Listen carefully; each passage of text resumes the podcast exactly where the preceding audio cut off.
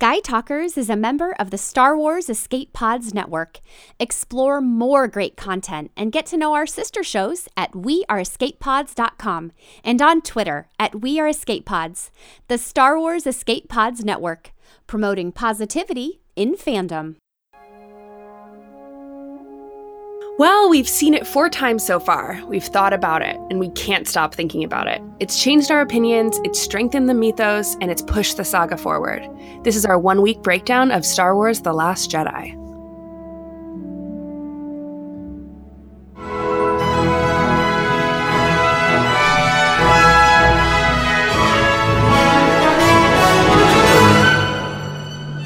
Welcome to Sky Talkers. Here are your hosts, Charlotte and Caitlin. Hello, and welcome to Sky Talkers. I'm your host, Charlotte. Hey everyone, I am your other host, Caitlin, and we are here to talk again all about The Last Jedi. And we're super excited to start actually doing some more in depth breakdowns of The Last Jedi because this is by no means the last time we'll be talking about The Last Jedi. No. And like I know every time we're like we're so excited. And we like generally we, generally we are really excited, but like honestly all day all I could think about was like sitting down at this microphone for like the next hour uh-huh. and a uh-huh. half to 2 hours to talk yep. about this movie like yep. in depth. Yep. And so basically Caitlin and I have seen this movie now 4 times together and 4 times in total each. Mm-hmm. Um, and my flight actually got canceled out of Atlanta on Sunday night, so I was able to see it one more time with Caitlin, and it was great. Yeah, we, we, drove like an hour to meet each other in the middle because I went back to school after this weekend, after the premiere weekend, and after Charlotte's flight got canceled, we were like, well, what's in the middle? Let's go see The Last Jedi.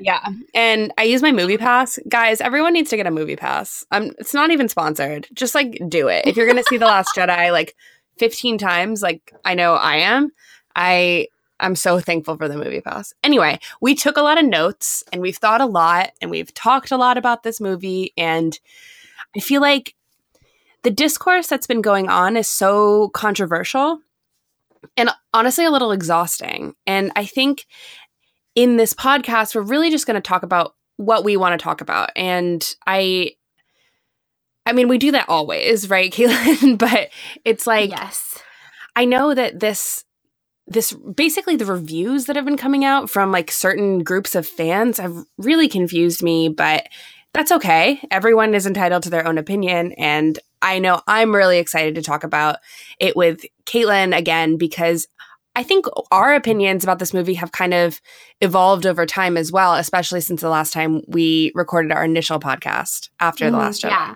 So if you listen to our immediate reaction, it was quite literally immediate. I mean, the the I think it what it's the second section of our our reaction episode and we literally walked out of the theater got in the car and talked about the movie. Like there was yeah. no lag time. We barely talked about it to each other aside from what the heck did we just watch?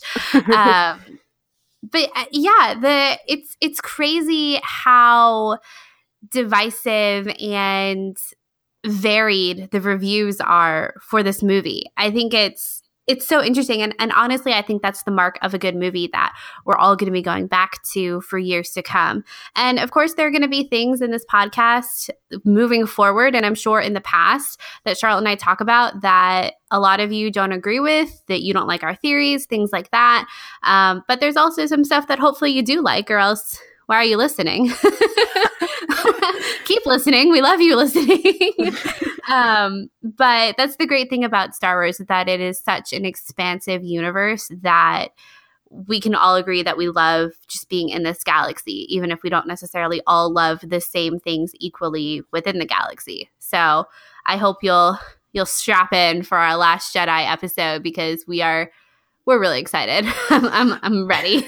Before we jump into our sections, because we are doing a three part format in this episode, I kind of just want to talk to you about like where do we stand with this movie right now? Mm-hmm. Um, so, what are your thoughts? Because I know in our second, after we saw it the second time when I was sick, um, we were still kind of a little bit on the fence about certain things. And yeah, um, where are we now? Well, after the first viewing, I I, overall, I loved it, but there were big chunks of it that I wasn't super jazzed about. For some reason, I keep using the word jazzed when I am talking about The Last Jedi. I'm like, there weren't things I was super jazzed about.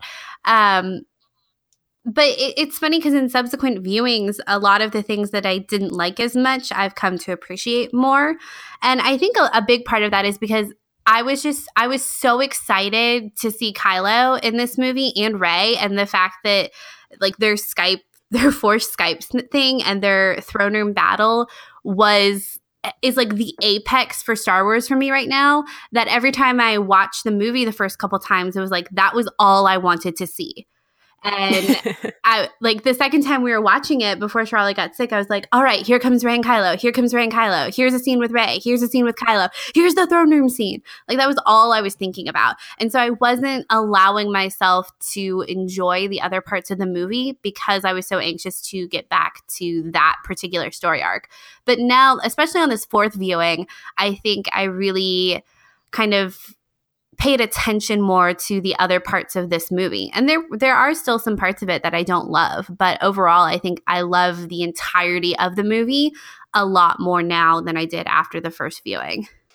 Yeah, I after the first two viewings, I was like still wrapping my brain around it. And the movie is supposed to do that. You know, mm-hmm. like you're supposed to not walk I don't think you're supposed to walk out of it and be like that movie was perfect. That was the perfect description of what I thought the Star Wars universe was going to be. You know what I mean? Mm-hmm. And I think it's it's really supposed to defy those expectations and it definitely did.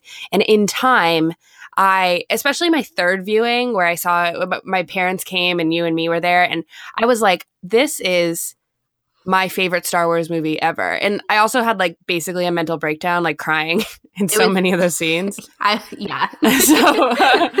so so like it was just like I, I just I, I, felt so all the emotions really when I was watching it that time. And I was like, this is really the premier Star Wars experience that I wanted. This is what I wanted from The Last Jedi. Everything mm-hmm. that I needed, I didn't know or even that I didn't know I need was in this movie. And I'm so happy with it. Yeah. Yeah. yeah I'm overall I'm very happy with it. Um, it's funny because I just want to give a shout out to the girl at our showing last night, Charlotte, who we were at a we were at a 8:45 Sunday night showing of The Last Jedi. And so the theater wasn't packed, but there was this girl sitting two seats down from Charlotte and I, and this had to have been the first time she saw it because she was just a wreck. it was it was so it was, good. like it was like what we feel on the inside. Yes. She was like writhing, kind of freaking out. It was yes. it was amazing. I wish that she I was, was her. it in her seat. She was cursing all throughout the second half of the movie. It was like pretty much from the throne room scene on. She was just all in. And, and then and then like in the quiet moment she was like oh my god this movie is so stressful she got up and we're like saying she, she was like that was so stressful and like walked out it was really funny uh, so shout out to that girl hope you're doing okay um, i mean i think she liked it I but it was too it was funny. One of the things I, have loved about reading the reviews of this film is that is people talking about how Rian Johnson is completely throwing away all our expectations about what a Star Wars movie should be. And I think one of the par- parallels I really liked, and I hope this doesn't sound mean, but that The Force Awakens was a movie like JJ was a Star Wars fan making that movie.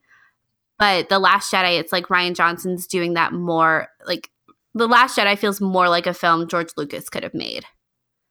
Yeah. What what is what is that analogy that you read me earlier today about like how JJ gave us the lightsaber and Rian literally cut it in half. Oh, it was it was just talking about like like JJ being a fan of Star Wars and how he was very reverent of this legacy that he was passed. And for good reason. Like I mean, we've talked about this a hundred times. The Force Awakens had a purpose to reboot this franchise. And a big part of doing that was appealing to the nostalgia of the original trilogy, for better or for worse.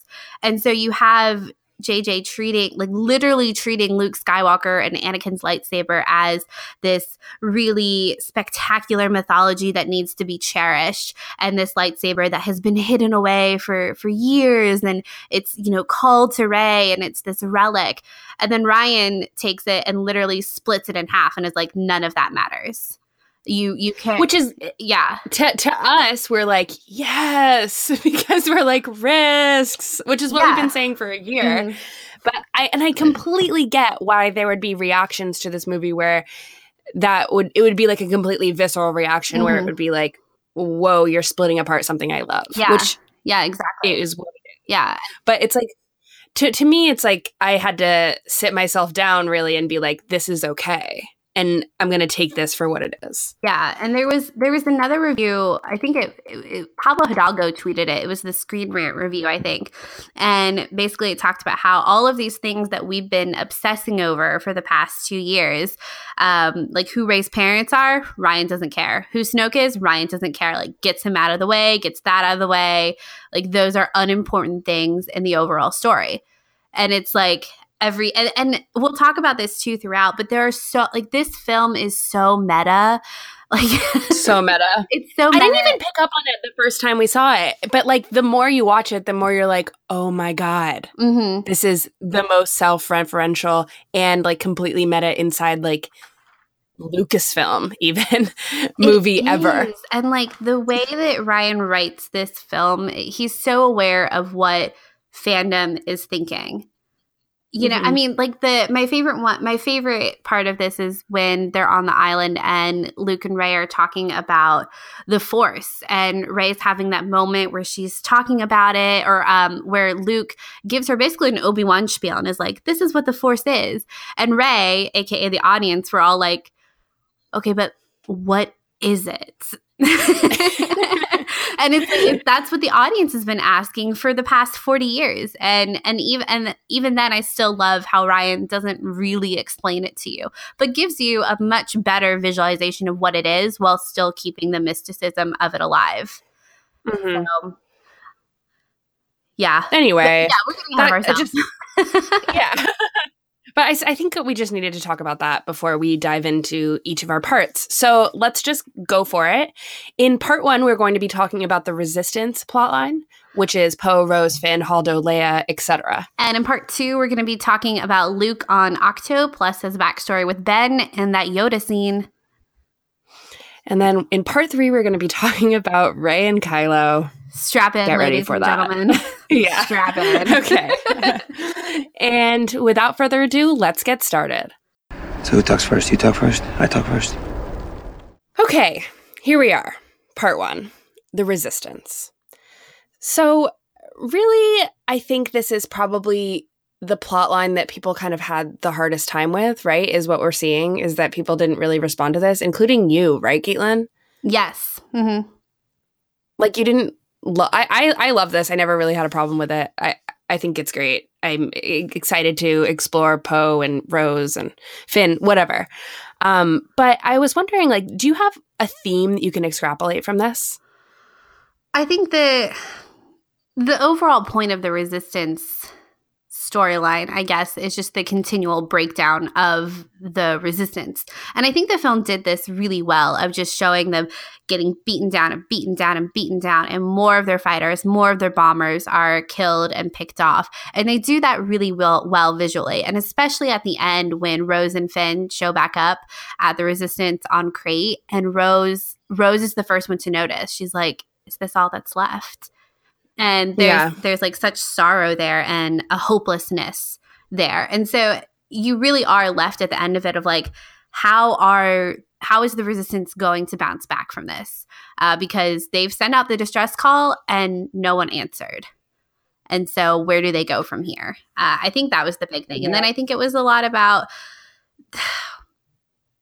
I was just surprised at how much time we spent with Poe in this in this particular storyline. And the thing is, I love Poe and I loved the storyline and give me Oscar Isaac on screen any day, all day, I'll take it. Uh, but it, felt like he was he kind of took over Finn's role as that like other main character. when he that's he wasn't that in the Force Awakens. And I felt like Finn wasn't given as much time in the movie as he should have had given his role in the Force Awakens. I agree with that. I think that they needed to really establish, well, they didn't need to, I guess is your argument, mm-hmm. is like and Poe in the the Force Awakens was going to die, a small character, etc. But we all fell in love with him because he's Oscar Isaac and he has, you know, so much charisma. oh my god, plastic bag. exactly. And like I do. So literally every time Poe interacted with another character on screen, Charlotte and I turned to each other and were like, I ship it. like literally, literally every single thing. Like it's unreal. His relationship with BB-8, yeah. to his relationship with Finn, to his like sudden relationship with Admiral Connix. Okay. Commander Connix? With Connix? yeah, that cute little yes. look when Holdo's like, What's going on? And Connix is like, It's nothing. And then looks back at Poe and is like, It's something. You're like, Oh, yeah. yeah. um, I just, I found this part of the story really I, loved it. I I mean, I wrote down in my notes last night that listen to women is what I wrote down. And I feel like this entire part is really all about yes. that is how you shouldn't I mean Holdo knew what she was doing this entire time. Poe did not give her the light of day, immediately mistreats her and misjudges her. Mm-hmm. And I think that it was really important. I mean, it doesn't really, people are calling Poe like a misogynist, which I think is like not right, a really unfair um, assumption.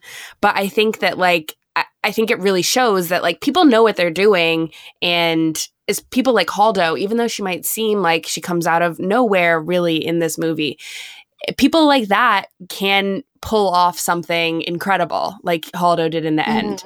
And I even think that that's kind of true for um, Rose as well. I mean, she comes from basically behind pipes and somehow saves Finn in the end. And it's awesome. And I, I, I loved these two storylines going head to head against each other, um, especially Finn's growth, which I you say is very like he doesn't have as much screen time as he should, but I still think that he by the end of the movie feels a sense of belonging in the resistance that he didn't have in the beginning. His first words are about Rey. He asks where Rey is and in the end, he knows that he should be in the resistance and that this is where he's going to be with or without mm-hmm. Rey. Yeah, I completely agree. I like how he came, like how that character development happened. I just wish there had been more of it and maybe yeah. I love Finn. Yeah, yeah, and it's because I yeah. love Finn so much and John Boyega. But I mean, until he meets Rose, which is a good bit into the movie, he doesn't really do anything. He he he asks yeah. where Rey is, and then I think he asks one more time, and then you just kind of see him standing around a little bit, and then he finally like meets Rose, and that that's when his story kind of picks up. But even then, we spend I think we flip back to Poe a lot more often than we do Finn. Um, yeah, yeah. Which I mean, to be that being said, I really liked Poe's arc too in this. That's the weird thing. It's like I really liked what they did with both of the characters. It just it's weird that we spent so much time with Poe when we really given how much screen time he has in The Force Awakens. Uh, they really upped mm-hmm. his screen time.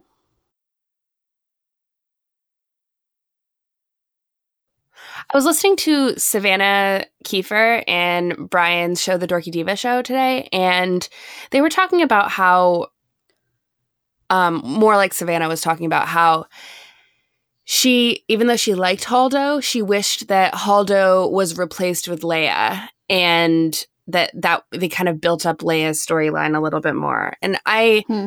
I kind of I can see that point of view and I kind of like as a Leia lover, I'm like, yeah, more Leia, like that would have been good.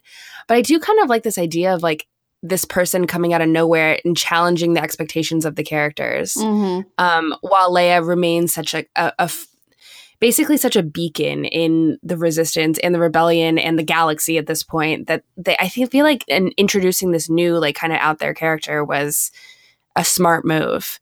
Um, it challenges every single character basically in the resistance i think I think it did too. I definitely think we could have accomplished the same kind of character growth without her, though. Yeah. And it, it kind of makes you wonder. And we all know that nine was supposed to be Leia's story. And so Mhm. that probably attributes to why she wasn't in as much of episode eight, which of course is a shame, given obviously the passing away of Carrie Fisher and that that won't happen now.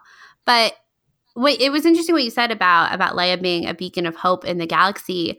And we've always believed her to be, but at the end, no one answers her signal, and she sent out her personal signal, and so it's kind of just another. Um, you know, a lot of a lot of people have been talking about the the older generation dying away, and they weren't able to win the war in the end, even though they were successful at the end of Return of the Jedi. Nature has it still comes back it- yeah, it's all come back around. Yeah. And it's like that way needs to die out. And even Leia is not the Leia we left in Return of the Jedi or even in The Force Awakens.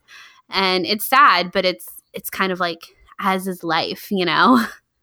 hmm so um let's revisit the whole space leia scene again Okay. does it get better to you as No, the fourth time watching It doesn't. I i don't you don't like it I don't like it.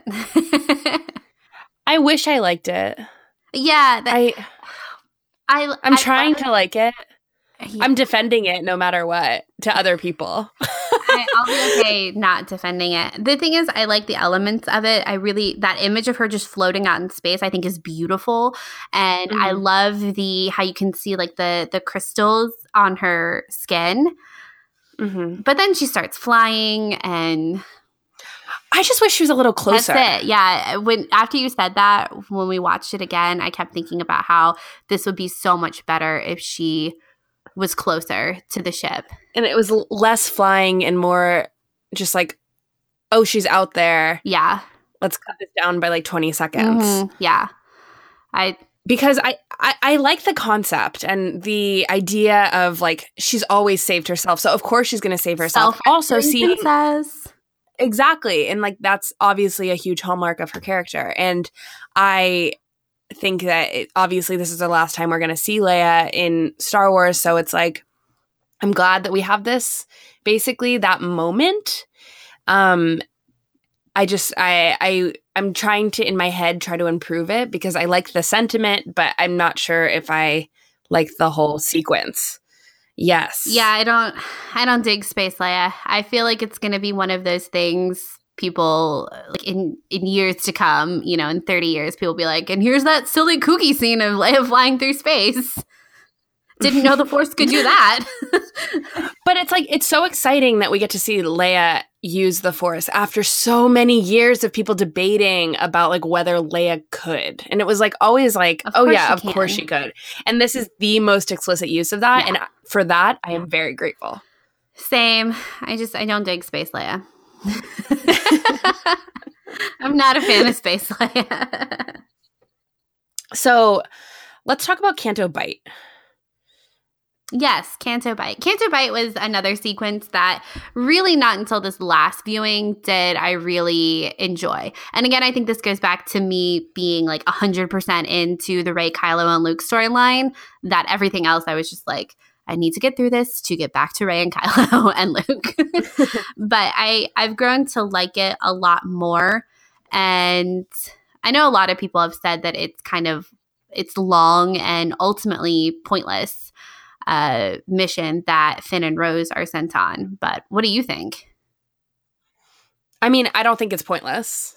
Um, I think it's another example of our characters. I mean, this movie, right, is about all these people failing, and this is another example of failure, but also so subverting that failure to try to get something out of it because they weren't able to accomplish the original goal. Um, and I love the father scene. Um, I, I, I don't know. I just think it, it feel it felt the whole father part feels very Star Warsy to me. I know a lot of people disagree, but I it felt so Dave Filoni to me. The fact that there's all these different creatures really also feels very Dave Filoni to me. Um, and I I've grown to appreciate it as well. I also have grown to appreciate DJ, who originally I did not really like that much, but I actually really like what he represents. And as as much as people will say like him basically being good and bad is a little too explicit for the theme of this movie, that I think that a lot of the audience members need that actually in this movie to show that not everything is black and white and I, I, really genuinely appreciate that addition. Yeah, this this movie feels like Rian Johnson and Dave Filoni are best friends, and I'm for it. I think that's the thing I love most about this movie. I think is that one, I feel like there's a lot of Dave Filoni. I, I tweeted about this and I can't remember who responded, but someone talked about it as a Filoni flair. And I, I just love that uh, Filoni flair to the movie. But like the way that Rian and Dave both kind of characterize and talk about the Force and also use other characters to demonstrate to our main characters how this war is not black and white and how yeah. everything like you may think that someone is evil on the onset but that doesn't mean they are. Or you may think someone is good on the onset, but they're not. Um, and that is so Clone Wars to me. I mean, how many times was that like completely hammered over our heads in Clone Wars yeah. about the separatists and the Republic? Yeah, I you mean, know, I mean, heroes on both sides, right? Exactly. Yeah, and I think that was perfectly executed when uh, DJ is talking to Finn about the ship, and he's like, "Oh, let's see who owns this ship." And it's someone who owns who was selling weapons to the First Order, and you see this like look of uh, almost like I told you so on Finn's face. And then Finn realizes that he also sold to the resistance. And you, you, see this like genuine shock on Finn's face because he he can't believe it. And you think about where these characters have come from, especially Finn growing up in the first order. That's I mean, as he says, that's the only life he's ever known and mm-hmm. evil is all he's ever known, like pure evil. And so he comes to the good side, to the resistance, or really he he finds Rey and Rey is this epitome of goodness to him, right? And but now he's starting to have a greater understanding of the world and see that you know, it is, as DJ says, it is a machine. It's all a machine. Yeah. You blow them up, they blow you up. And I love DJ's line at the end after he is stepping away and Finn kind of has this moment of like, that's not what it's about. And DJ just looks at him and says, maybe. And then he walks away. it's just like, I, I don't know why, but I, I just loved that moment between I think that's like so Star Wars to me. Mm-hmm. It's like, it's, or like present day Star Wars, mm-hmm. where it's like, they're not going to give you the definitive answer mm-hmm. yeah. ever. If you if you want to know the future of Star Wars, look to the animation department. Look to the animation. I mean, come on. There was literally like a white loth cat, and Poe says, "Follow me," like as he's following the Vulptex. I know. And also, it was Phasma and the cutting of her her face mask. I mean Rian Johnson is a huge Dave Filoni stan, and he's rewatched Rebels season two finale a couple of times. I swear to the Force. he was like, "Wow, that was such a cool reveal." Yeah, wow, it was. Interesting way to show humanity. Hmm. Where did I put that? yeah, that's what was happening. Yeah. oh, love that. love you, Dave. yes. So, just one final thing about Finn. I think it's interesting how Finn, like, basically has never seen someone finish a task really within the rebellion or anything. And he has never finished a task either. So, when he sees Rose, like, rise up as a hero, Rose is literally the epitome of a hero mm-hmm. in this movie. Um, it, it really shows him how it's done, really. Yeah. yeah. and gone he's he's just i think he's like kind of smitten with the idea of like this is how you're supposed to be part of a rebellion to be part of a resistance mm-hmm. and he needed to be shown that because rey wasn't going to do that rey doesn't have really any super huge attachment to the resistance um, at this point so it's it's I, I, lo- I love Rose and I love her. I love her too. One of the things I loved most about her is that she never hesitates to do the right thing in this movie. Yes. She, she's like the the purest form of a resistance fighter that I think we've seen really so far. There there there's no hesitation in her actions from when she stuns Finn in the beginning for desertion to when she stands up for the Fathiers to when she saves Finn at the end of the movie. She just she does immediately because it's the right thing to do. And even the the motif of the resistance theme that plays over her is just like this it's like so distilled down. I think it's probably like one or two instruments really at its core, and it it plays over her specifically, no one else. And it's Mhm. it's just like pure I think- resistance. Yeah, completely. And you know, in the beginning of this movie, she should be vengeful. She should be mad and because her sister just died and there she is working behind pipes crying alone. Mhm. But she's not. She really she doesn't you're right. She doesn't hesitate to do the right thing and it's just so awesome. And her quote at the end, it's not about fighting the people you hate, it's about people saving the people you love is I really think the epitome of Star Wars. And Yeah. I like almost teared up when I heard her Yeah. say that. And I think it's something that is gonna it, it's something that's plagued Star Wars is this idea and from like a storytelling point, I don't mean like a critique of Star Wars, but that you have to overcome the enemy. When that's not the case, Yeah. you have to show compassion and love. That's how Luke saves Vader in Return of the Jedi is not by taking down the the empire, it's by reaching out in love to his father. And Mhm. I think we we saw hint. We'll get into this in part three, but we saw hints of that with Rey and Kylo of having compassion for one another, and that I think I think that has to be where we end in episode nine. I I'll be honest right now. I, I kind of have like every hour I go back and forth on if that's actually going to happen, but I think I think that. I, right now, I'm like, yes, that needs to happen, but we'll see what happens when we get to part three. yeah. Uh, so should we move on to Luke? yeah. Yeah. Okay, Okay. let's do it. Listen, big deal. You got another problem. Women always figure out the truth. Always. Okay, welcome to part two, which is all about Luke Skywalker and Ahch-To, Luke's backstory with Ben Solo, and that really great Yoda scene, which I can't believe I'm saying that, but yeah, that really great Yoda scene. I I loved Luke in this in this viewing. It's it's honestly still like so much to process. yes, and I feel like we're going to be processing it forever. Yeah. Yeah, agree- agreed. Um like I can't even say like a year. I honestly think Yeah. forever. It's- so It's so, and we said this too when because uh, if you listen to our reaction show, we had a couple of clips from before the movie, or we were going to the movie theater, and Charlotte and I during our like social media blackout, Charlotte was just like bombarding me with these texts about how Luke Skywalker was going to die in the Last Jedi, and I was like, Charlotte, you got to stop. um, because I've thought about this and now that we're here at the movie, I've blocked it out and you keep reminding me.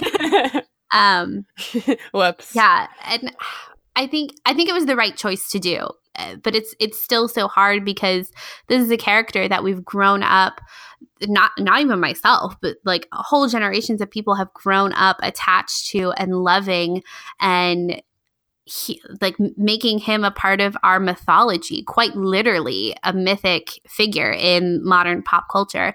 And now he's gone. And boy, you got to have guts to do that. Oh, so, So much, much guts. guts. Oh my god. We thought that we thought that JJ had guts to kill Han Solo, but like this. And showing Luke like the way he is in the beginning of this movie as well. It's just to me, I I feel like if we were going to get Luke at all, we were going to see a very complicated Luke and we Mhm. did see that or else why have him? Yeah.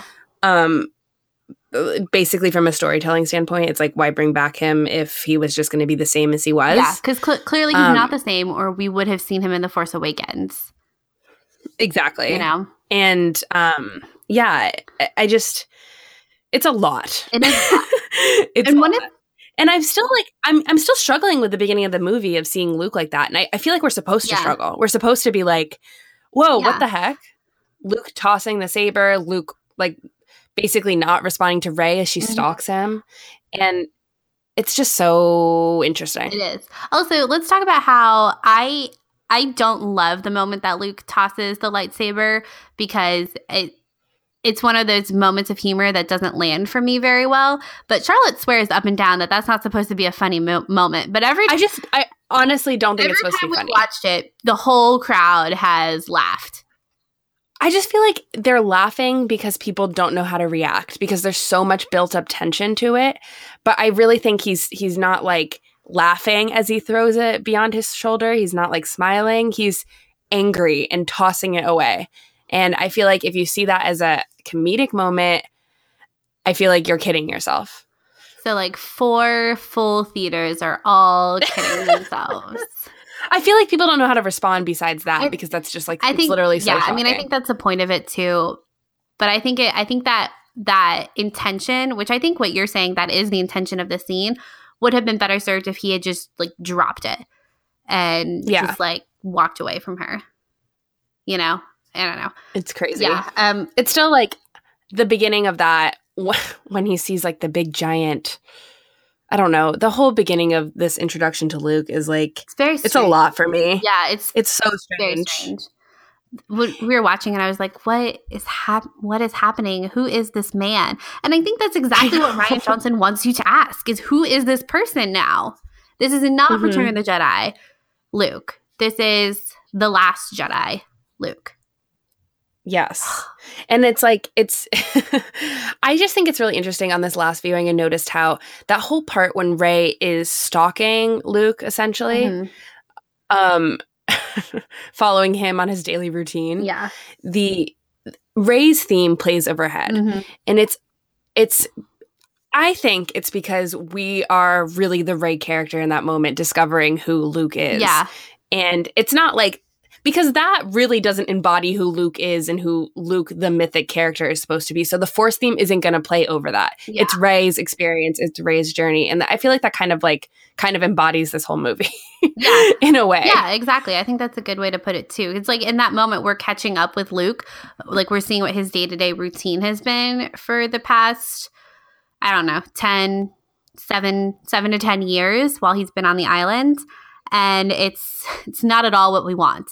And it's not what Rey wants either. No. Yeah. Uh, one of the things we had talked about before The Last Jedi came out was this idea of redemption and like what makes a character redeemable. And this idea about what if Rey had turned out, turns out that Rey kills Luke Skywalker. Would we want her redeemed from that? Would we be able to forgive her for that? And what I was not expecting at all was the actuality of having to deal with forgiving Luke for his intention, however fleeting it was, to kill Ben Solo. Yeah. Are you struggling? I'm, I'm struggling. It was it was I, when when that happened in the movie, I audibly gasped. I was like, "Wh- "What? What?" Like that that blew my mind that Luke would ever be capable of that. And I think he is capable of that. It was it was just cr- like that. I mean, the last time we saw Luke, he was telling he was pleading with Leia to let him go save Vader to redeem Vader because there was good in him. And in a shot that perfectly mirrors Rey and Kylo's shot too, Luke is telling his father, I see the conflict in you. You're not going to kill me. There's light in you, echoing his mother's, you know, faith in Mhm. Anakin. And then to think that and and Anakin was someone Luke didn't know at all had only just met and immediately was like, I got it. I'm going to save him. And to think that Luke could come from having that experience to Kylo, his nephew, his sister's son, someone he's watched grow up and loves, and having that moment of wanting to kill him. It's it's really intense. Um, it's it's so intense. And like the thing is is that i'm as you were speaking i was just thinking about i made this connection and yoda says this in this new movie too uh you know luke you never know what's in you, you all you're never looking at what's in front of your face. You're always looking to the horizon whatever basically Yeah. right? Um and i kind of think that's how he felt about ben in that moment too. He was thinking about when he looked into his heart, as he says, and he saw that it was basically overtaken by Snoke and his dark deeds, right? Mhm. That um he saw he was really only looking to the horizon. He was really only looking to what was going to happen to the fate of the galaxy if you know Ben continued on this dark path, rather than looking at literally what was ri- right in front of his nose, his nephew sleeping basically innocently Mhm. in front of Yeah. him. And it's it's just like he didn't because he didn't have that pause that Yoda had warned him about in Empire Strikes Back. It, yeah, it, It it was his downfall. yeah, yeah. Really. Yeah. I think that's such a good way to put it. And I love what Luke says in that moment when he's telling Rey and he says, it was, you know, for the briefest second I contemplated it and it was it was gone in an instant and I was left with shame and consequence.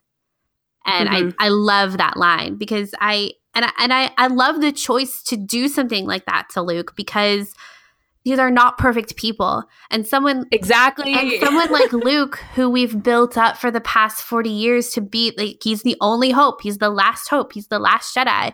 He's got that mighty Skywalker blood. Even Luke takes himself too seriously.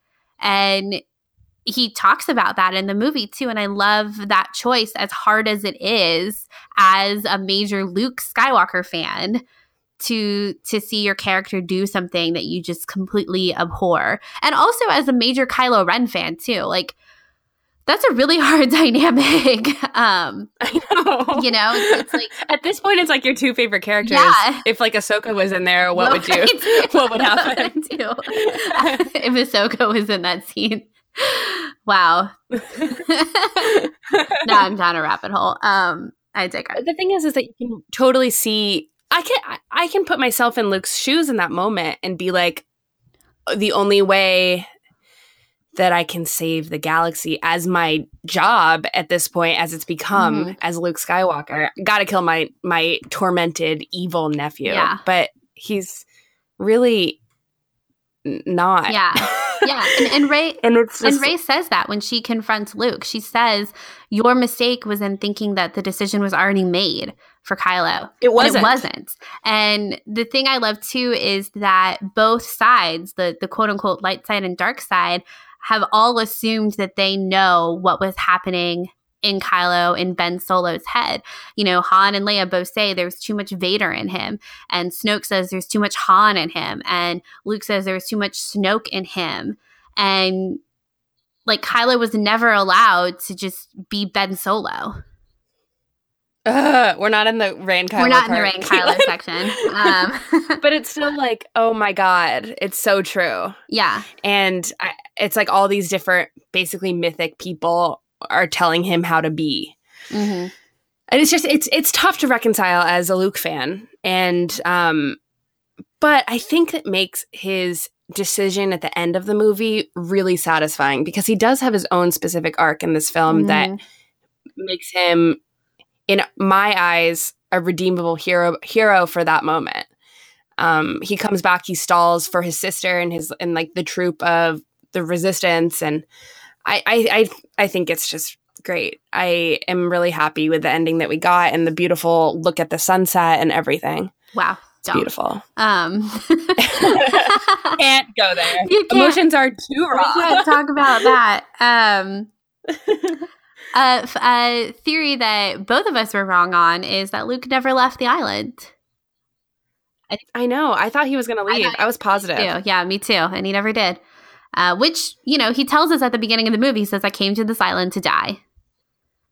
It's just funny, like after obviously you see it the second time, and you're like, "Oh my god, He came to the in front of island to die. to die." Yeah, yeah. It, and oh man, but I, I, yeah, I really liked Luke's story, and I appreciate how Luke's story wasn't so intertwined with Rey's, if that makes sense. Like, obviously, he was a mentor to her for a little bit, but not in the way I think I was expecting, and a lot of fandom was expecting. I think I, I expected Rey to be the the the force for lack of a better term that got Luke to join the resistance and the resistance cause.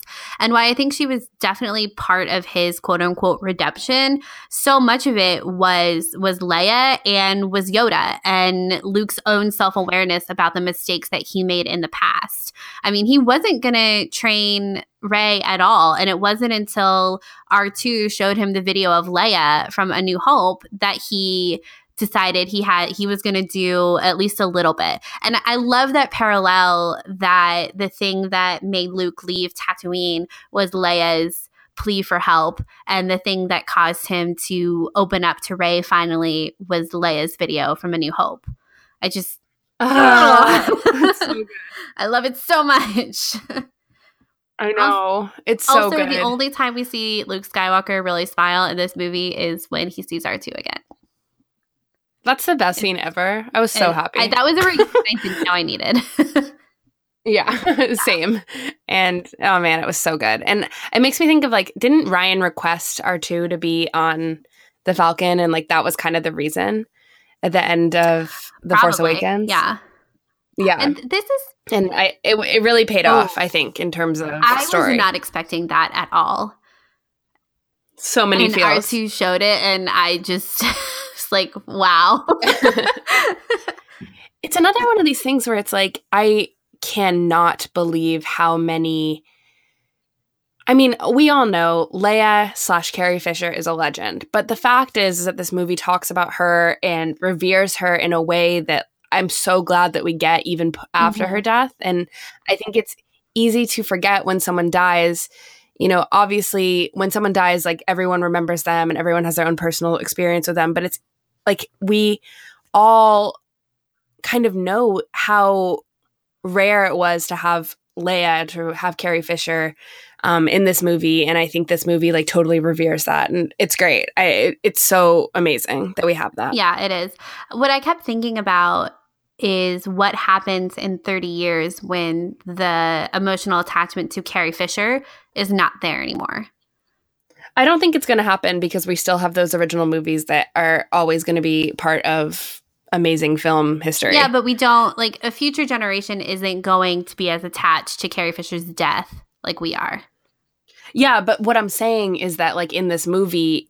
It was made. It was Oh, written yeah. even before Yeah, that, yeah, yeah. and we still get these moments that are fantastic. Yeah, exactly. I guess I was talking about like it the emotion is heightened for us as an audience right now because we love Carrie Fisher as an actress and know that she's gone. yeah. And so for us, that's probably never going to fade. Like the double uh, emotional impact of that for both the character of Leia and the actress Carrie Fisher, but future generations seeing Star Wars and the sequel trilogy. Yeah, I just feel like that that relationship that you see with Luke seeing his sister basically in the hologram again will never fade. I feel like that Mhm. emotion is very strong there. I agree. Uh, one, this is like this whole scene is something that, like, kind of paying homage to the past trilogies that I think Rian Johnson Johnson does so much better than J.J. Abrams, or at least in The Force Awakens. Like J.J. felt the need to have those uh, Easter eggs, like the chess set and the training ball, that felt like such big shout outs. Whereas all you needed was Luke sitting in the Falcon and talking to R2 and sh- and even Mhm. and like showing that video is a major like Easter egg of like oh that's from A New Hope, but it doesn't feel like that because it has emotional impact on Luke's character development in this movie. Whereas and story impact. and story impact too, yeah, exactly. And moments like that that we see in The Force Awakens don't have that same kind of importance. Like that chess scene is there for no other reason than it was in A New Hope. Yes, agreed. Completely agree. So let's talk about Luke and Yoda. I love this scene. I don't know where it came from, and I love it. As someone who is a, not a Yoda fan, why do you love it? I don't. It just it it felt so right. I don't. I know. I know. Yeah, and It it felt so right that it was there, and you get to see like Luke is so angry, and he's just like, "I'm gonna burn it down. There's nothing you can do," and then he hesitates, and Yoda is like, "I got this. Don't worry." And Luke is just like, WTF, Yoda, just like he was in Empire Strikes Back.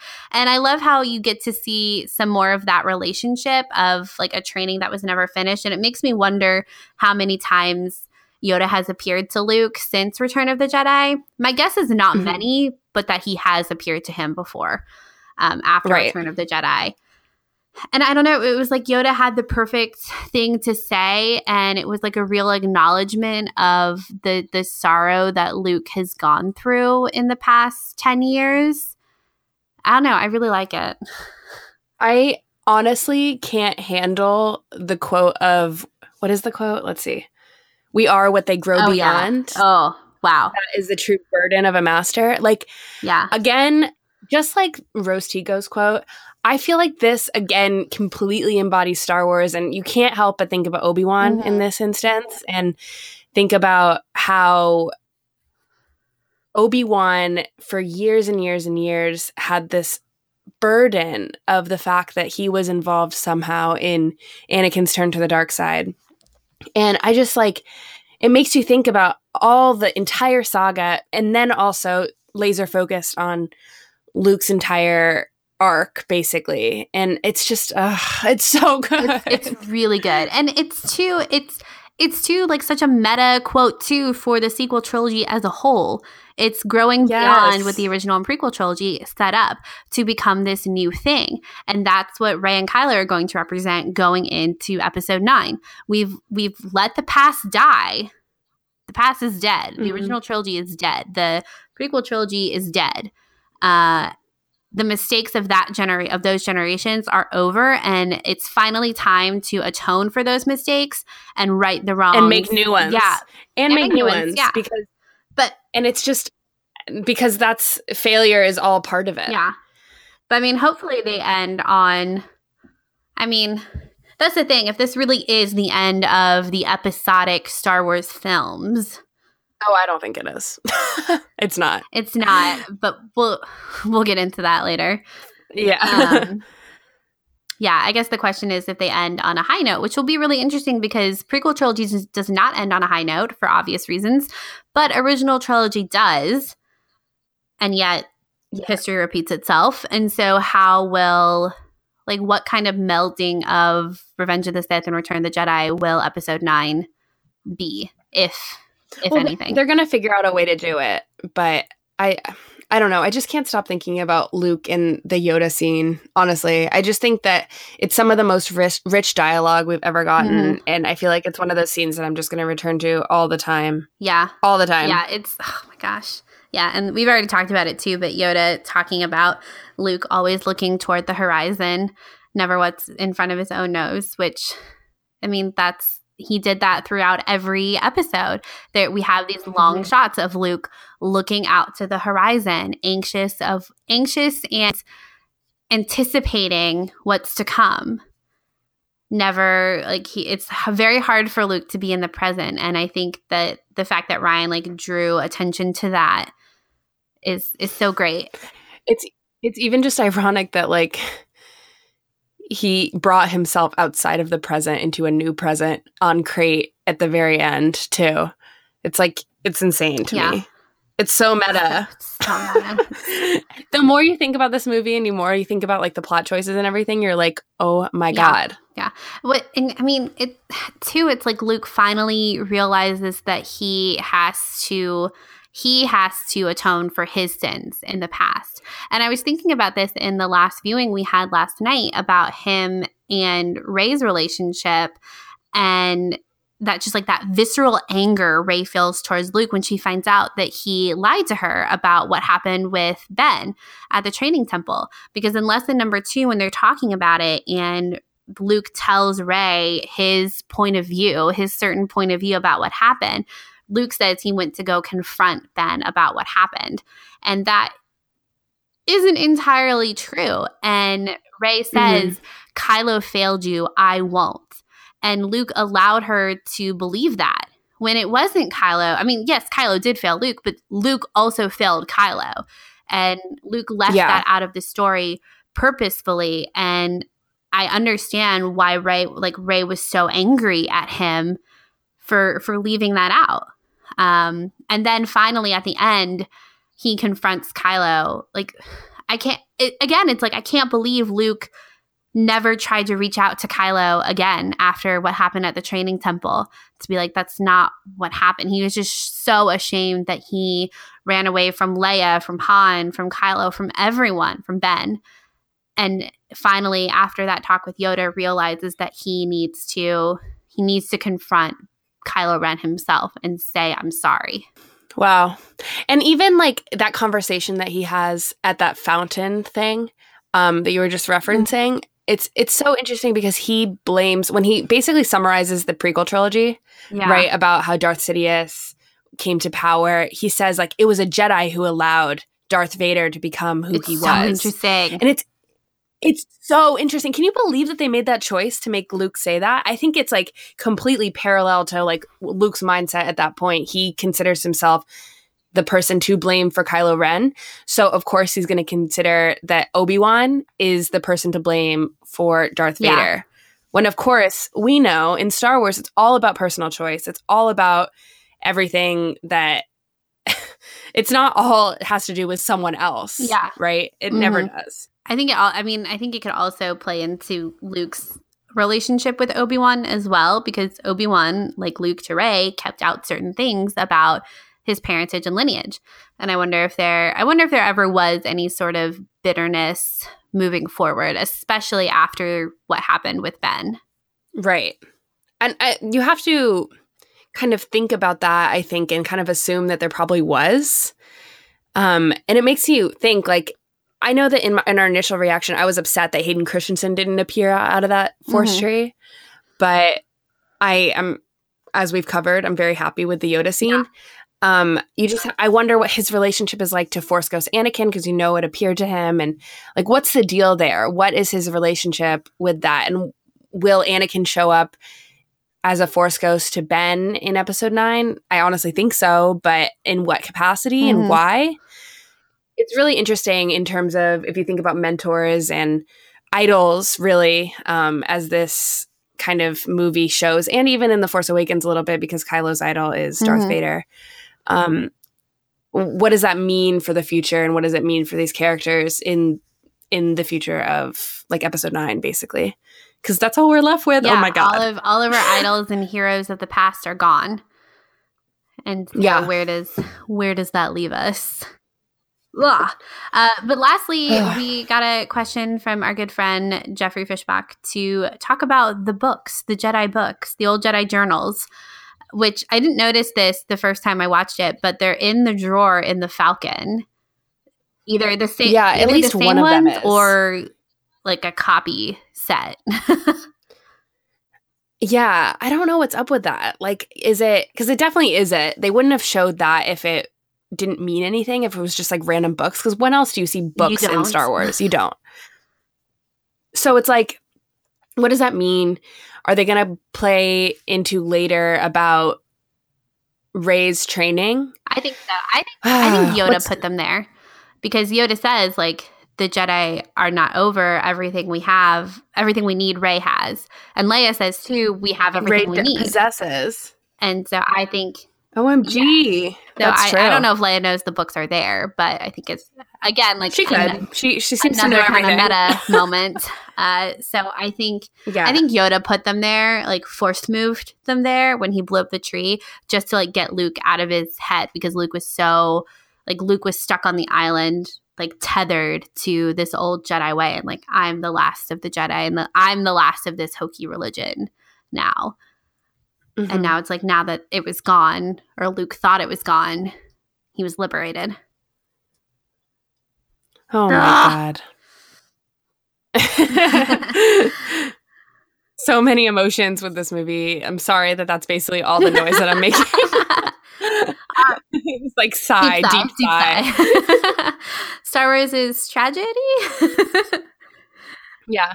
So Just so sad. sad and so emotional. All right, so should, So should we, let's move Let's on to it. Rey and Kylo. let's tackle that. Let's do it. okay. So here we are in part three, and we're getting ready to talk about Rey and Kylo. Um, to preface this, I think that maybe we should talk about that we are have always been in favor of Kylo Ren's redemption. Yes. And I think that by learning Rey's parentage, which I honestly think is true, um, on the contrary to like so many fans, um, I think that I don't know. I don't know what I'm gonna say. You go, Caitlin. You go, Caitlin. okay, I'll I'll say as Charlotte did from the get go. Kylo Ren. I've been a hard Kylo Ren redemption story arc fan. If you've listened to our show for any amount of time, you know that we have heavily pushed for that and think that that is is good for the character of Kylo, for Ben, and you know, for like the galaxy at large to not have a master knight of Ren running around on a rampage. It's beneficial to all parties involved.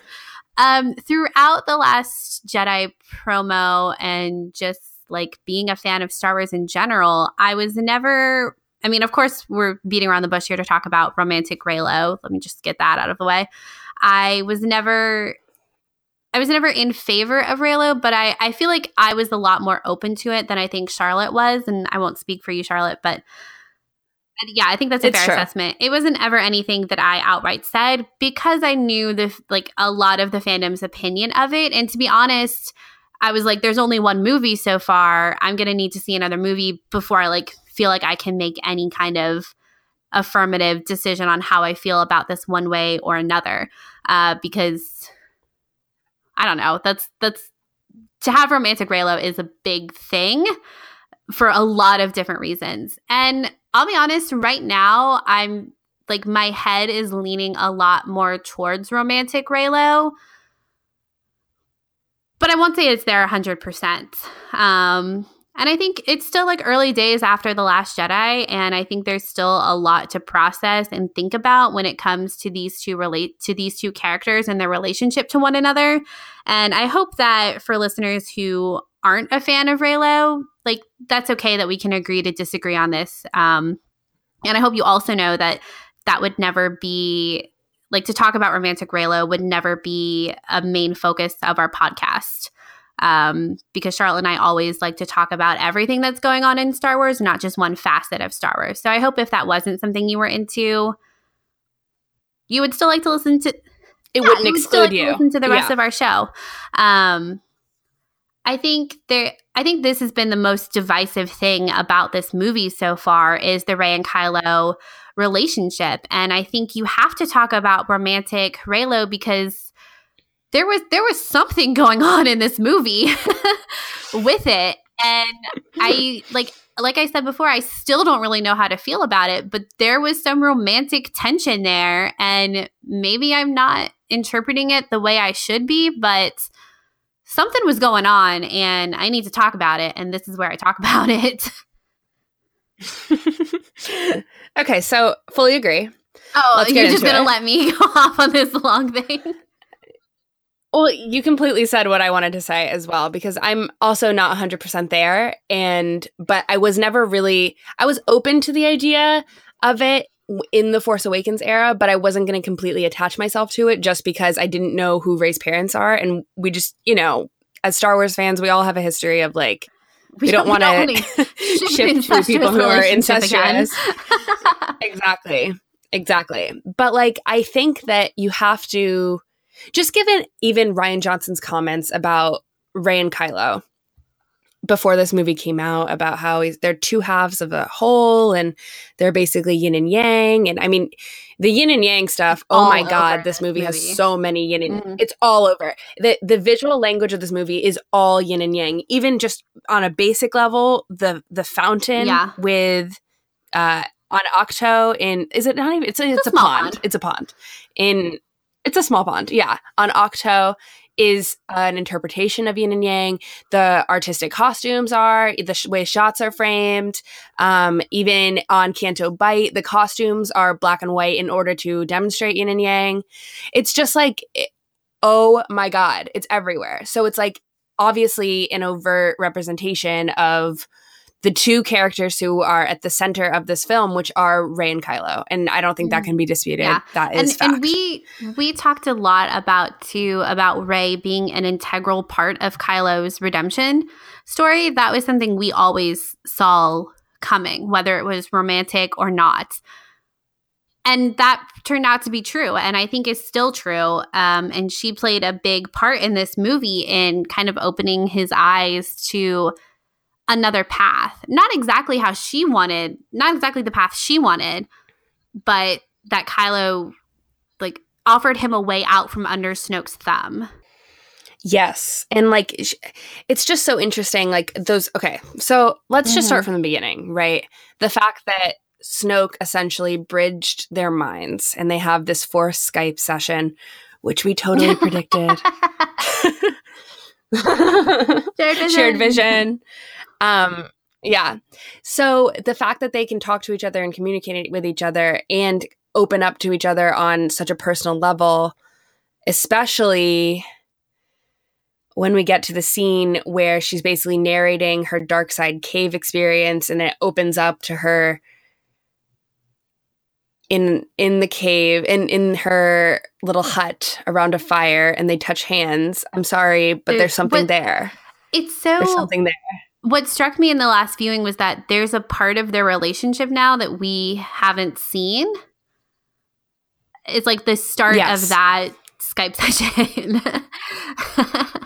um, yeah, I think it's their relationship in this movie is is really interesting because they both it's like Rey is taking the journey that the audience is taking too and that we got to see in the Force Awakens but I- I feel like a lot of fandom was like no I'm not I'm not going to like Kylo Ren. He killed Han Solo. I'm not into that.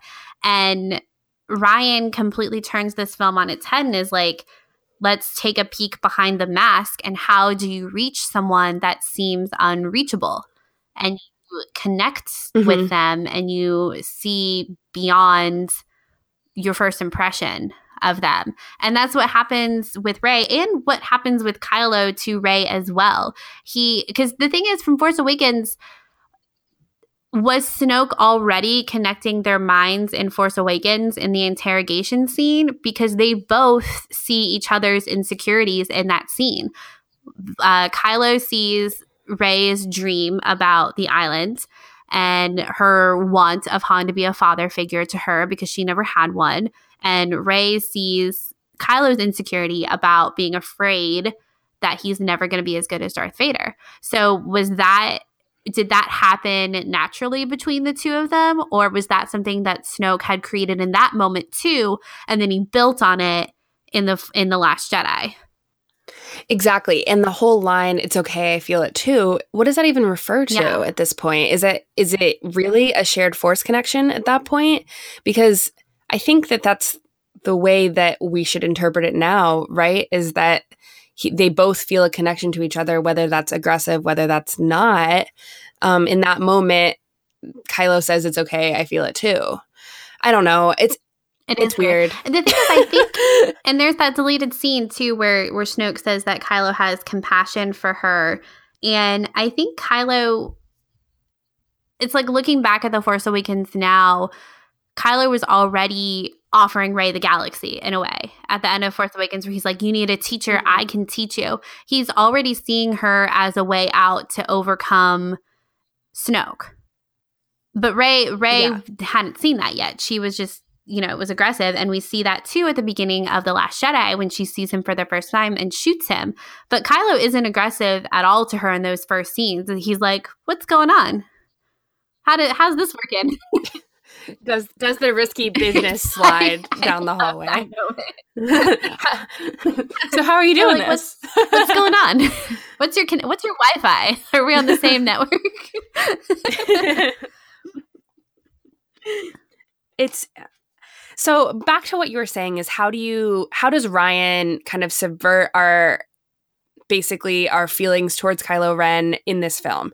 We he completely destroys the masks Mhm. first off. We see our, the character completely wrestling with this idea of letting go of who he was thought he could be. And it's so funny to me like this movie made a big deal about how Kylo made his own mask and how Snoke thinks it's Mhm. stupid.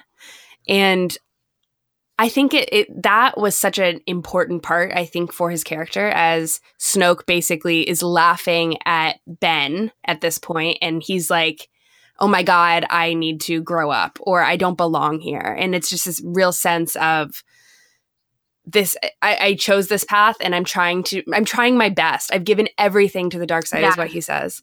And he's not really getting anything back from it Yeah. from Snoke.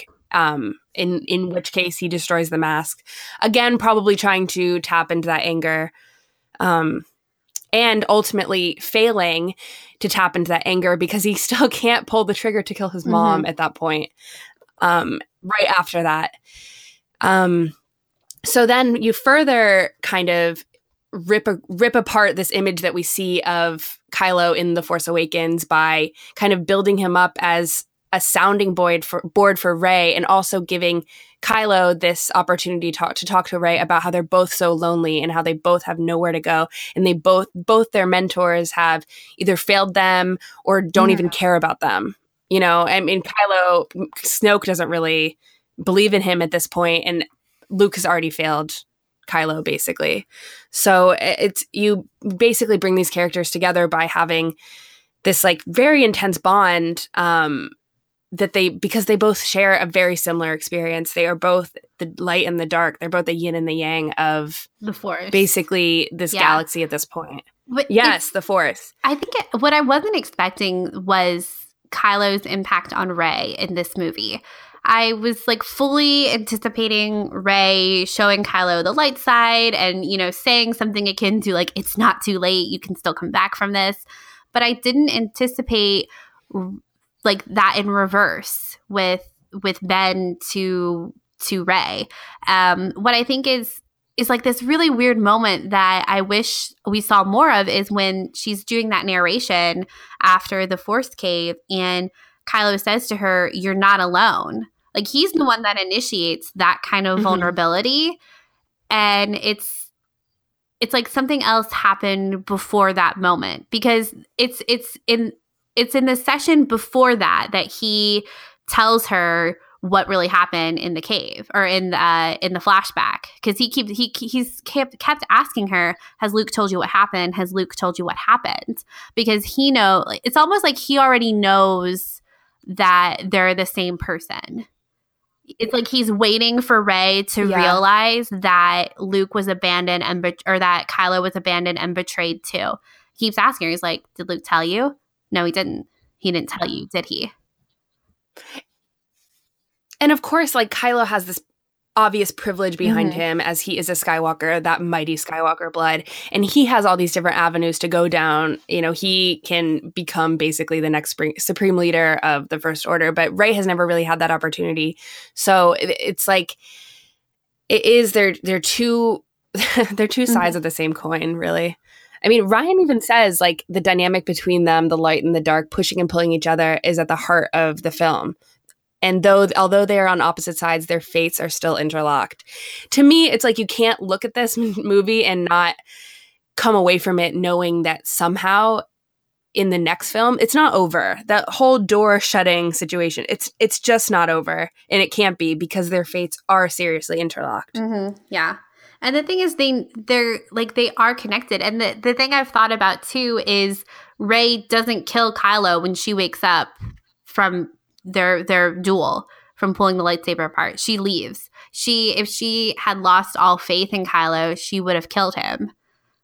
And she does. i mean i don't i don't think she's lost faith in kylo i think that in that point when she shuts the door on him um at the end i think that she is kind of saying no to what he has become in his anger in that moment and his like mm-hmm. lust for power and i i don't know if she's going to give him an, a second chance or anything but i think i don't i don't know if it's like a complete no Yeah, I don't, I don't think it. I don't think it is either. It's just because when they when and this is another thing I think we'll be talking about in the future months and years. Oh God, years to come is Rey's motivation when she leaves Ahch-To to go to Kylo because she.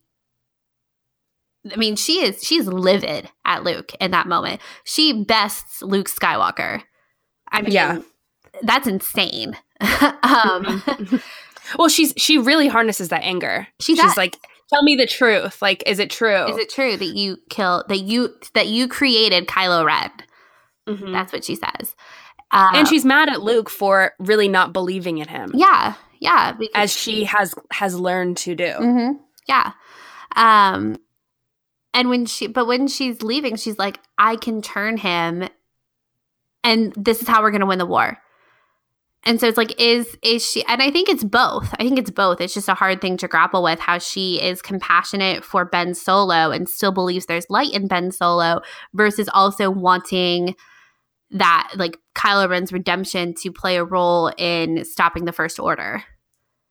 On the flip side, though, as why this co- this movie is so complicated, and my feelings towards basically romantic Raylo are complicated, is that this is another moment, as we see with Anakin in Attack of the Clones and in Revenge of the Sith and in um, Empire Strikes Back, when Luke goes to Cloud City because he has that vision. It's an impulsive thing where he must leave. He sees that his friends are in danger. It's it's basically the same thing with Rey here. He has she has a vision that could save the galaxy instead of you know destroy the galaxy, which is what the other Anakin and Luke have.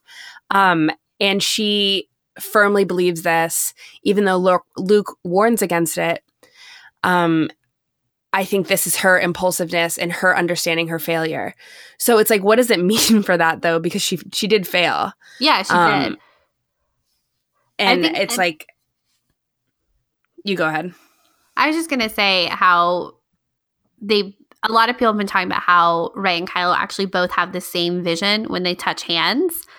Because Rey or because Kylo says to her, like when they're in the elevator, which also something's going on. Um and There's some really sensual scenes in this movie. Okay, that's the thing that's the thing. I mean, that scene is just like the Rogue One scene with Jyn and Cassian. I know. They're like, I mean, Rey does invade his personal space. It's, you can't not think about those stage cues. And Yeah. also, then just them touching hands. Like, if you weren't sitting in your seat and thinking about how much of an intimate experience that was, I, I don't. I don't really know mm-hmm. like What what, movie were you watching because like Rey has like a reaction. She has like tears streaming down her face. It's like it's intense and very intimate and maybe the most intimate I've ever seen anything in Star Wars before and um yeah, Yeah. and even just like the very explicit like even though now it's like a, a meme Kylo without his shirt on I I I mean what are they setting us up for? I you have to kind of ask that question, right? Yeah, I think you have to. Um, to kind of see some of the things that they've been laying out in this movie in particular. Anyway, the so when they're in the elevator scene and Rey basically spits back what Luke says in Return of the Jedi, like, I've seen the conflict in you, you'll turn. But then she says, I'll help you. And Mhm. Kylo just looks down at her and is like, I saw a vision too, and you're going to join you're gonna join me. And it's like he he like they both had a, a plan when they got into that throne room. Or really when Rey got to the supremacy and when Kylo picks her up. Like he knows that like he's already had that vision too. And I I always wonder like did he know she was coming? Did Rey tell him she was coming? um like what what happened there but they both had these expectations of the other that they were so certain were going to happen and then Mhm. ultimately failed and i think i think it's great that rey left because i think she realized that she thought she could save kylo ren but kylo ren has to save himself and she's like started she's like opened the door for that like shown him that there is a way out but he has to take the first step she can't pull him into the light herself it's not her job to Mhm. either. It's And not. like the thing is is that it's it is I mean, I've said this so many times, but it's Star Wars is all about personal choice. Um what's that quote? It's uh no one can choose it for him. He has to take his own path. Is that Shmi, right? Um I think in the Phantom Menace. Yeah. Um I I think that that quote is like so pervasive throughout all of Star Wars and that Kylo can't be convinced by someone else to leave behind basically darkness. Um even Darth Vader has his own personal choice to save his son from the emperor. It's like they have to have that moment. It's not it, but it has to be an accepting moment. There has to be someone, I guess, accepting that there's going to be a place for them once they make that choice. Mm-hmm. So what that means for Rey, I don't know. But Kylo, if if there is a redemption in for him, which I, I'm still, I hope there is. Um, I, I, I think that Rey will be the one to first initially struggle with Kylo coming back, but um, be open to it. I hope. Yeah, it's it's it's really hard to think about what their relationship in particular looks like for episode nine, uh, taking into account like their Skype sessions because obviously neither one of them create the the connection. It just kind of happens, and it happened after yeah. Snoke was already dead too. So I think it's safe to think that they'll continue into episode nine as well. And just like they forged a connection in The Last Jedi from being enemies or from Rey just being like super aggressive, I hate you, to join me, join, like, come and join me and we'll rule together and please don't go down this path. Um, this isn't the way to do it. Like, what, what are their conversations going to look like in episode nine when it does happen? I don't know. All I know is that I think it has to come from Kylo's own accord. Yeah. Yeah, I think you're right too. And it's it yeah, just that last look at the very end when she shuts the door on him. Like he and he's so, he's so sad. He's, so, he's sad. so sad. In that in that moment he's so defeated. He really realizes that his like he basically sacrificed everything for the first order really to fight this one guy who wasn't even there. So he's first off defeated again. And Hux had to watch him do that again. again and um and he watches his basically rey get away, his mom get away, everyone mm-hmm. get away, and he's left holding the die the die that, that disappear. Well. well yeah, it's, and it's it's so representative that he he obviously won't be able to hold those. No way. No, no, and and I think not in this no, state. And, and Kylo with Rey in that connection in that vision, like he saw a way out.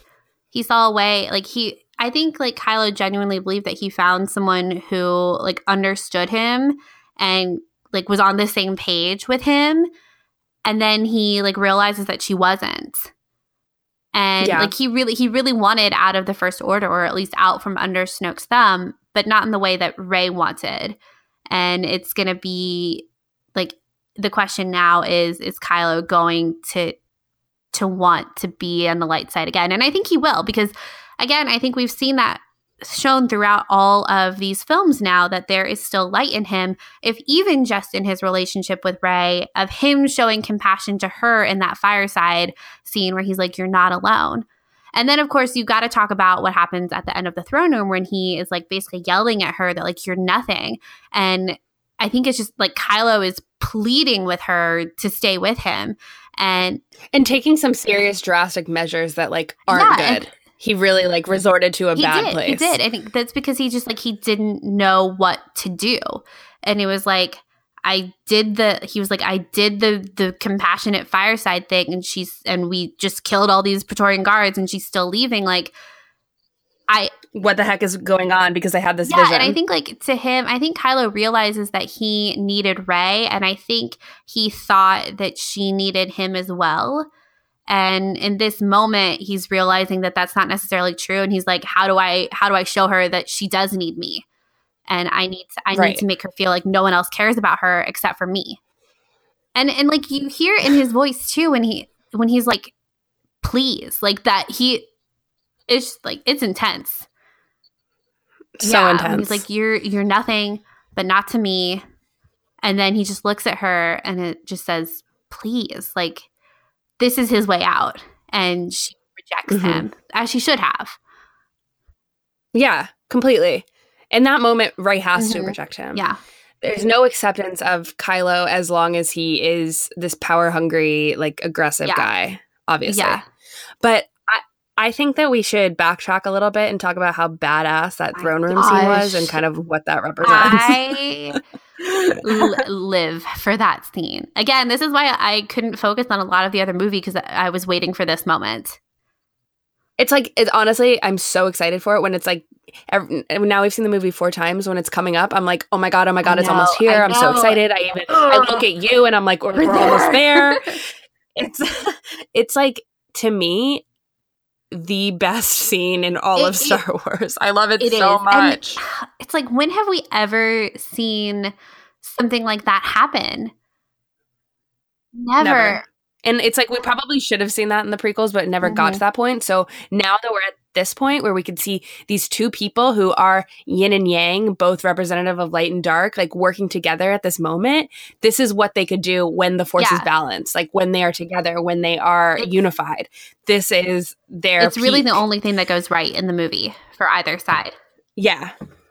Oh my god, it's just so epic. It's also again, there's something so Star Warsy feeling about that when Rey grabs the lightsaber and all those awesome moves. Like we've been talking about these this for days, and I can't stop referencing it. I'm watching these torrented videos. Yep. I honestly can't handle. I can't get Yep. enough of it. It's the best. and um, Rey is so aggressive in this movie too. Like every time she's fighting, it's just a lot of like, ha, ha, ha. It, I love it. I'm so, and it, it it's like her to- tapping into that anger too. Rey is not a perfect character either, and she is not completely light side. She's, you know, and I think mm-hmm. we see that in this movie too. I mean, Luke, Luke is even scared of it when she is toying with the Force or seeking out the Force or whatever, and she jumps into the dark side, and Luke says, "You didn't even hesitate." Like you, you jumped So right into the dark side, and you can tell that he's like, "That's not good." And yeah, it offered you something that you wanted, and you didn't even hesitate. You didn't even Yeah. question. You just went and, for it. And Rey Rey doesn't even look like she doesn't even have a look of regret on her face after that moment. All she says is like it had something I needed. And she and she's like yeah, she doesn't She even doesn't. think about it really. so it's it's But it's also like on the other side of that coin, it's like Rey might have not even known that that was bad. But at the same time, She- when that she says dark she knows. Because because Luke doesn't Luke feel cold or something about when he goes into the dark side or if he taps into the dark side or something, and it's I, I, she didn't even get that feeling or have that reaction really that it was like I mean, I think she did because she she's like describing everything she sees, and she says, and then darkness, and Luke says, yes, for powerful light, there must be powerful darkness as well.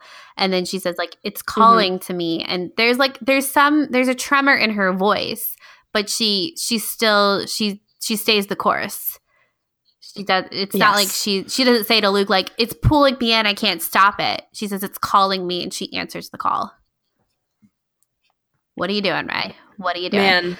And I just, I think I was listening to Scavenger's Hoard's reaction to the movie, and they said something that was interesting and I think is worth repeating too as like big redemption about like kind of about the divisiveness the divisiveness of this movie and how hard it really is for some fans, especially when it comes to Rey and Kylo and like understanding if there is any relationship there, romantic and and how you should feel about that. Is that a good thing? Is that a bad thing? And I think there are really good arguments on both sides. Um, and even too about a, a Kylo Ren redemption moving forward into episode nine. But they said this really great thing about how, as people who have been pro Kylo Ren redemption, in a way, we've already redeemed him in our minds. And so, like, watching Yeah. this movie, we're like, yes, redemption, yes, redemption. Because for us, it's like we, we've already redeemed him because we assume like that's our head canon of what is going to happen. And so it makes perfect sense for us to interpret the film in this way. Whereas for other people who have been completely anti Kylo Ren redemption, it's it- like this movie is a lot more of a shock when it comes to that storyline in particular. And so I, I don't know. I just thought it was a really good way to put it and a really good way of kind of understanding where the other side of the conversation is coming from. No, completely. Because it, I can see how you can watch that end of the movie and be like, Rey's closing the door. That whole thing is over. Their Mhm, bond is done. But I just don't see it that way. And I, I can't, as these two continue to be the focus of this Mhm. trilogy, I can't imagine that that would be something that wouldn't be referenced again in Yeah. episode nine. No, I agree. And I think too, as like now that Luke, because we said from the beginning that Last Jedi was going to be Luke, Kylo, and Rey's story. And that pretty much turned out to be true. And now Luke is gone, Mhm. and I assume we'll see him in Force Ghost version, but not nearly like we did in this film. So now it's it's Kylo and Rey.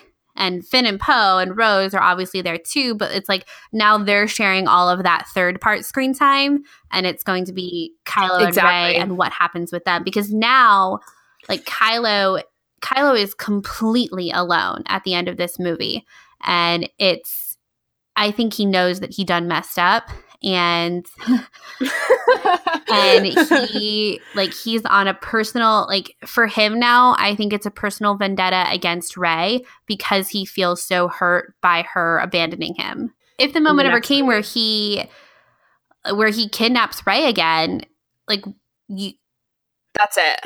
well no i mean like what like with leia would he be able to pull the trigger? Like say like troops like other resistance or uh, first Oh. order troops like captured rey somehow and brought her to kylo ren. What would happen? Like would he be like he wouldn't be able to do it. That's the thing. It's like now he wasn't able to do No. in the force awakens. He basically like gave like was like i'm gonna give up the first order for you in the last jedi for as mad as he is at her and i think he's very mad. I i don't think he would be able to do that in the last jedi. We've seen his hesitation time and time again in these films regarding his family and those are people he felt Yeah. like he had no connection to Right. oh man. Yep. so, is there anything else we want to talk about? In terms of Rey and Kylo, I don't know. I just know that this is going to be something that we're going to be talking about for years in terms of their Mhm. relationship, um, platonic or romantic, and what we think about that.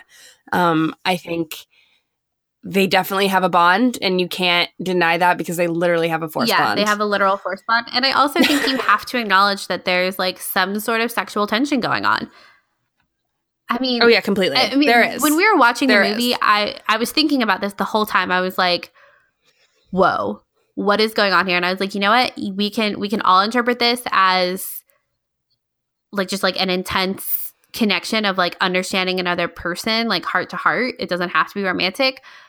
But I'm gonna say it, like putting a shirtless scene in there. I was like, "What?" this this like changed the game I for mean, me. the thing is, is that Caitlin and I have talked about this off microphone, but it's like the only time we've ever seen another person shirtless in Star Wars is Hayden Christensen getting out of bed with Yeah. his wife, and it's like that is honestly that those both those scenes really in Revenge of the Sith, um, when Anakin is watching Padme brush her hair, and then when she when he wakes up from the bad dream, are two of the most intimate scenes that we've ever gotten in Star Wars because you really get to see this glimpse of like two people who are married.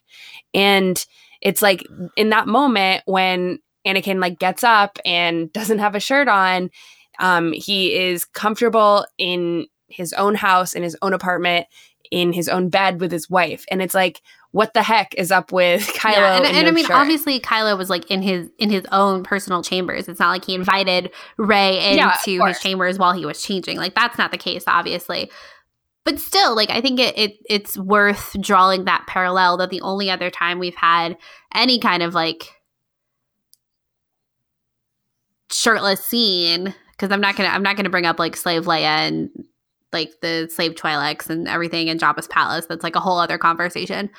But between like two characters who have a connection is in Revenge of the Sith, and I I don't know. It's like we always talk about how Star Wars. George Lucas says a lot that Star Wars rhymes, and this film feels like a kind of direction George Lucas might have taken. Like you can definitely see his fingerprints on it a lot more, I think, than in The Force Awakens. As far as like totally. Again, it's something completely Yeah, new and- as well. yeah, it's something and- that George would do. Yeah, exactly. And I think we just want to end our episode by a reminder that this is the middle chapter. Things are supposed to be bad right now. Um, this is not Mhm. the end of the story. We'll see you in 2019. No. Peace out. well, just just to before we peace out, basically Caitlin and I we mentioned this on our initial reaction podcast, but if you've made it this far, we are going to be doing throughout December and like in the beginning of January, probably in just terms of release. Um, we are going to go through story, a whole episode on story of the Last Jedi, a whole episode on characters, and a whole episode about like your Q and A and kind of a catch-all section of what we didn't cover before.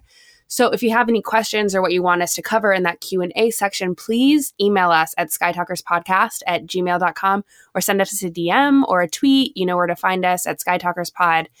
And yes. yes. So thank you guys so much for listening to our The Last Jedi first pseudo in depth breakdown. We'll be doing more of them in the months and years to come.